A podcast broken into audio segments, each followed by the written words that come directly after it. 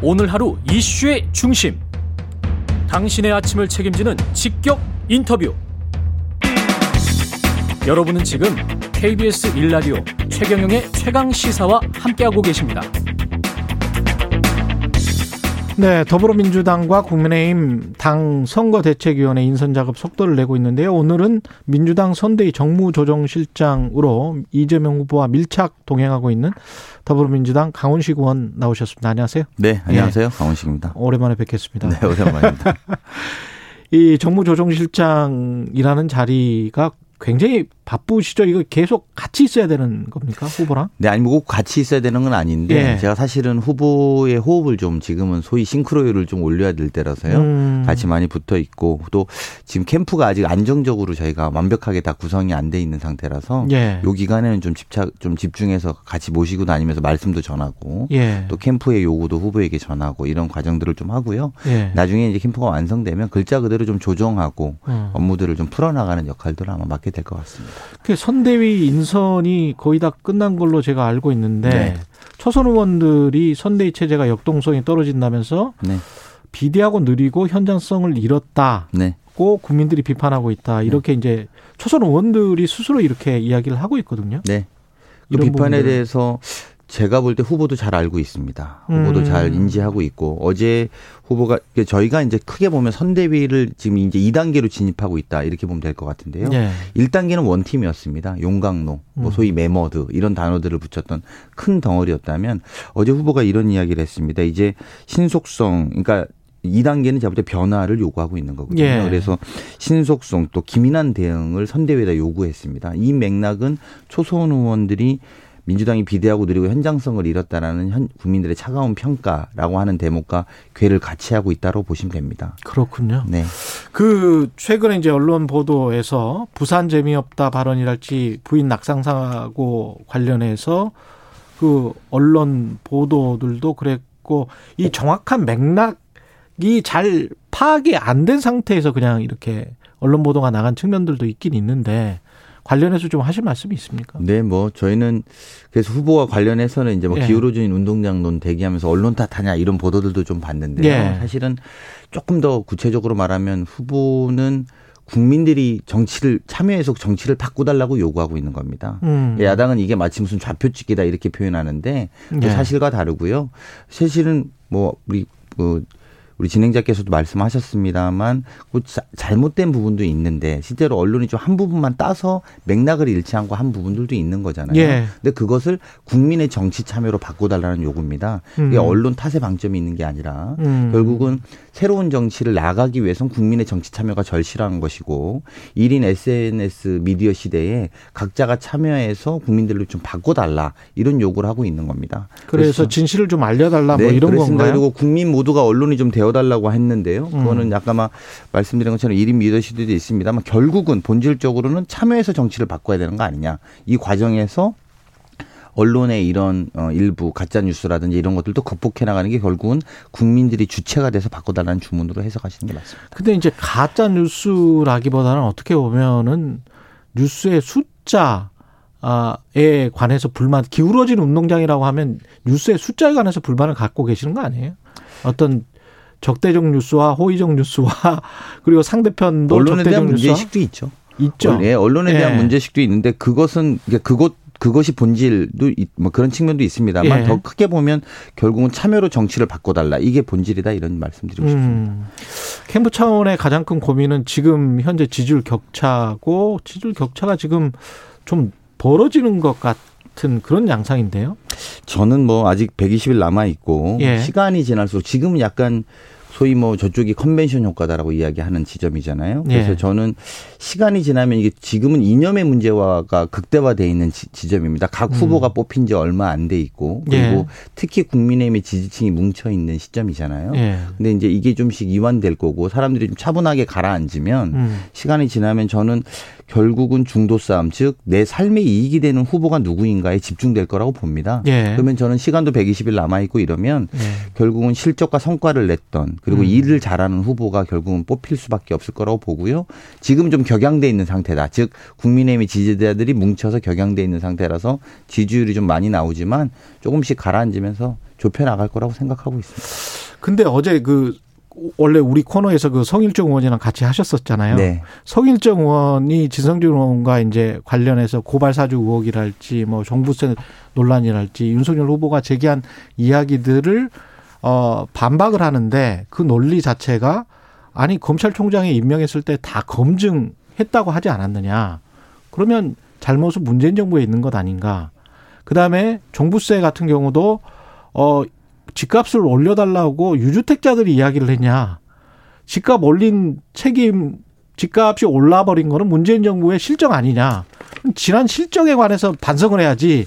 이렇게 이제 반박을 하더라고요. 근데 지난 실정, 문재인 정부의 실정에 관해서 이걸 극복하고 비판하고 자체적으로 하면서 또 새로운 정책을 내놓고 민주당 지지자들은 또 계속 유지시키고 이게 쉽지 않을 것 같다라는 그런 생각이 들더라고요. 그 어느 정도 예. 그게 소위 차별화 차별화에 대한 예. 이야기인데 저는 어느 정부가 이전 정부와 새로운 정부가 꼭 차별화라는 단어를 쓰지 않아도 음. 지금 정부보다 더 낫게 해야 될 것, 또 잘못한 거는 더 잘해야 될 것들은 당연히 알고 있을 거라고 봅니다. 그리고 예. 시간이 지날수록 그런 지점들은 전 드러날 수밖에 없다고 생각합니다. 음. 그리고 아직까지는 저희가 원팀 기조에 있습니다만 최근 이재명 후보가 변화를 자주 이야기하기 시작하고 네. 정치에 있어서 정치 개혁 그리고 정당 개혁 또 뭐 국민에 대한 이야기들 그러니까 그 정당 개혁 정치 개혁을 계속 이야기하는 측면들을 보면 저는 변화된 정책과 내용들을 말할 수밖에 없을 것이고요. 음. 대통령 선거는 더 나은 미래를 위해서 하는 거니까 예. 현재 정부에 대한 평가보다도 더 나은 음. 미래를 하기 위한 달라진 점들을 자꾸 보여주시게 될 거다 생각합니다. 그런 측면에서 이재명, 윤석열 이렇게 겨루게 될 겨루게 됐는데 윤석열에 비해 이재명의 강점은 그러면 뭐라고 생각하세요? 아, 저는 반대로 물어보셔야 될 것 같습니다. 예. 이재명에 대해서 윤석열의 강점이 전 잘 안 보이는 편인데. 아, 그래요? 그러니까 왜냐하면 사실은 결국은 예. 대통령이라는 자리는 행정부의 최고 수반이고 예. 결국은 어 실적과 성과로 국민의 삶을 편안하게 해줘야 되지 않습니까? 음. 그리고 예측 불가능한 코로나 19 시대에서 사실은 어 좀 예측 가능하게 만들어주는 게 되게 중요한 포인트라고 봅니다. 그리고 예. 그것이 아, 이 사람이 하면 할 수 있구나, 음. 해낼 수 있구나라고 한다고 하면 이재명 후보는 기초단체장 또 광역단체장을 통해서 물론 여의도와의 거리는 멀었습니다만 구체적으로 지역 앞에라든지 그리고 그 청년 청년 배당이라든지 이런 구체적인 성과와 실적을 가지고 여기까지 왔기 때문에 그리고 음. 또 그래서 이재명 경기도지사 시절에 소위 경기도민이라는 소위 말하면 소속감을 처음 갖게 된다라고 예. 하는 분들도 굉장히 많거든요. 그래서 전 대통령이 되면 훨씬 잘할 수 있는 근거와 실적이 있다라고 보고요. 반대로 윤석열 후보는 뭐가 있을까요? 뭐 누굴 20년간 누굴 잡, 잡고 확인하고 파헤치고 이런 것들은 있었 을 거라고 봅니다만 국민을 편안하게 해줄 실적과 성과 또 코로나19 시대에 어려운 점을 극복할 수 있는 대안이라고 말할 수 있지는 않다고 봅니다. 음. 김종인 전 비대위원장이 그래도 이제 선대위에 합류하고 뭐 이러면 안정감이 굉장히 좀 높아지지 않을까 그렇게 이야기도 하지 않습니까? 저는 최근에 김종인 비대위원장과 예. 관련된 국민의힘 안에서 일어난 논쟁들을 보면서 드는 생각은 아니 300명 뽑는 국회의원 선거나 전국의 음. 기초 광역단체장을 뽑는 지방선거의 선대위원장은 중요해요. 예. 선대위원장들의 대결인데 예. 대통령 후보가 김종인 위원장은 아니잖아요. 그렇죠. 윤석열 그, 후보죠. 윤석열 국민의힘은? 후보죠. 그럼 예. 윤석열 대 이재명 대결 아닙니까? 어. 이재명 대 윤석열 대결이잖아요. 예. 이게 선대위원장 대결입니까? 그러니까 이게 왜 저는 저는 약간 이해가 이분을 모시는 게 왜 중요한지 저는 잘 모르겠어요. 그러니까 예. 대통령 후보가 이 시간에 공부해야 되고 미래를 밝혀야 되는 것이죠. 예. 국회의원 선거는 다를 수 있습니다. 선대위원장들이 어떤 역할을 해주느냐. 왜냐하면 음. 300명을 상징하는 사람이거든요. 음. 또 지방선거도 그렇습니다. 지방선거 전체를 상징하는 사람이거든요. 대통령 선거는 대통령이 바로 그 상징입니다. 그러면 그 후보 간의 후보 간의 대결이죠. 뭐 다른 어떤 사람의 대결도 아니거든요. 그래서 음. 저는 이게 만약에 김종인 위원장이 후보면 또 이야기가 다른지만 예. 그게 아닌데 왜 자꾸 김종인이 모셔, 모셔와야 되는지 전 잘 이해할 수 없습니다. 김종인을 선대위원장으로 앉히고 또 국정에도 그러면 참여시킬 거냐 뭐 이런 뭐 질문 그, 아니 뭐 섀도우 캐비넷이라고 예. 하면 또 다른 문제입니다. 예, 그건 좀 예. 다른 문제인데 음. 도대체 선거를 선거를 후보가 하는 거지 선대위원장이 하는지 저는 약간 의심이 좀 되고요. 아. 좀더 솔직히 말씀드리면 그냥 이재명 대 윤석열 대결에서 불리하다고 판단하는 건 아닌가 국민의힘이 음. 후보의 어, 실력과 능력에 대해서 부족하다고 생각하니까 김종인 위원장을 모셔와야지만 그것이 극복된다고 판단하는 건 아닌지 좀 네. 되묻고 싶습니다. 대장동과 관련해서는 대장동 의혹과 관련해서는 이게 조건이 붙지 않는 검찰이 제대로 수사를 안 하면 당연히 특검을 통해 책임을 물어야 한다. 이건 조건이 붙지 않았다. 이게 지금 최근의 워딩인 거잖아요. 네, 네.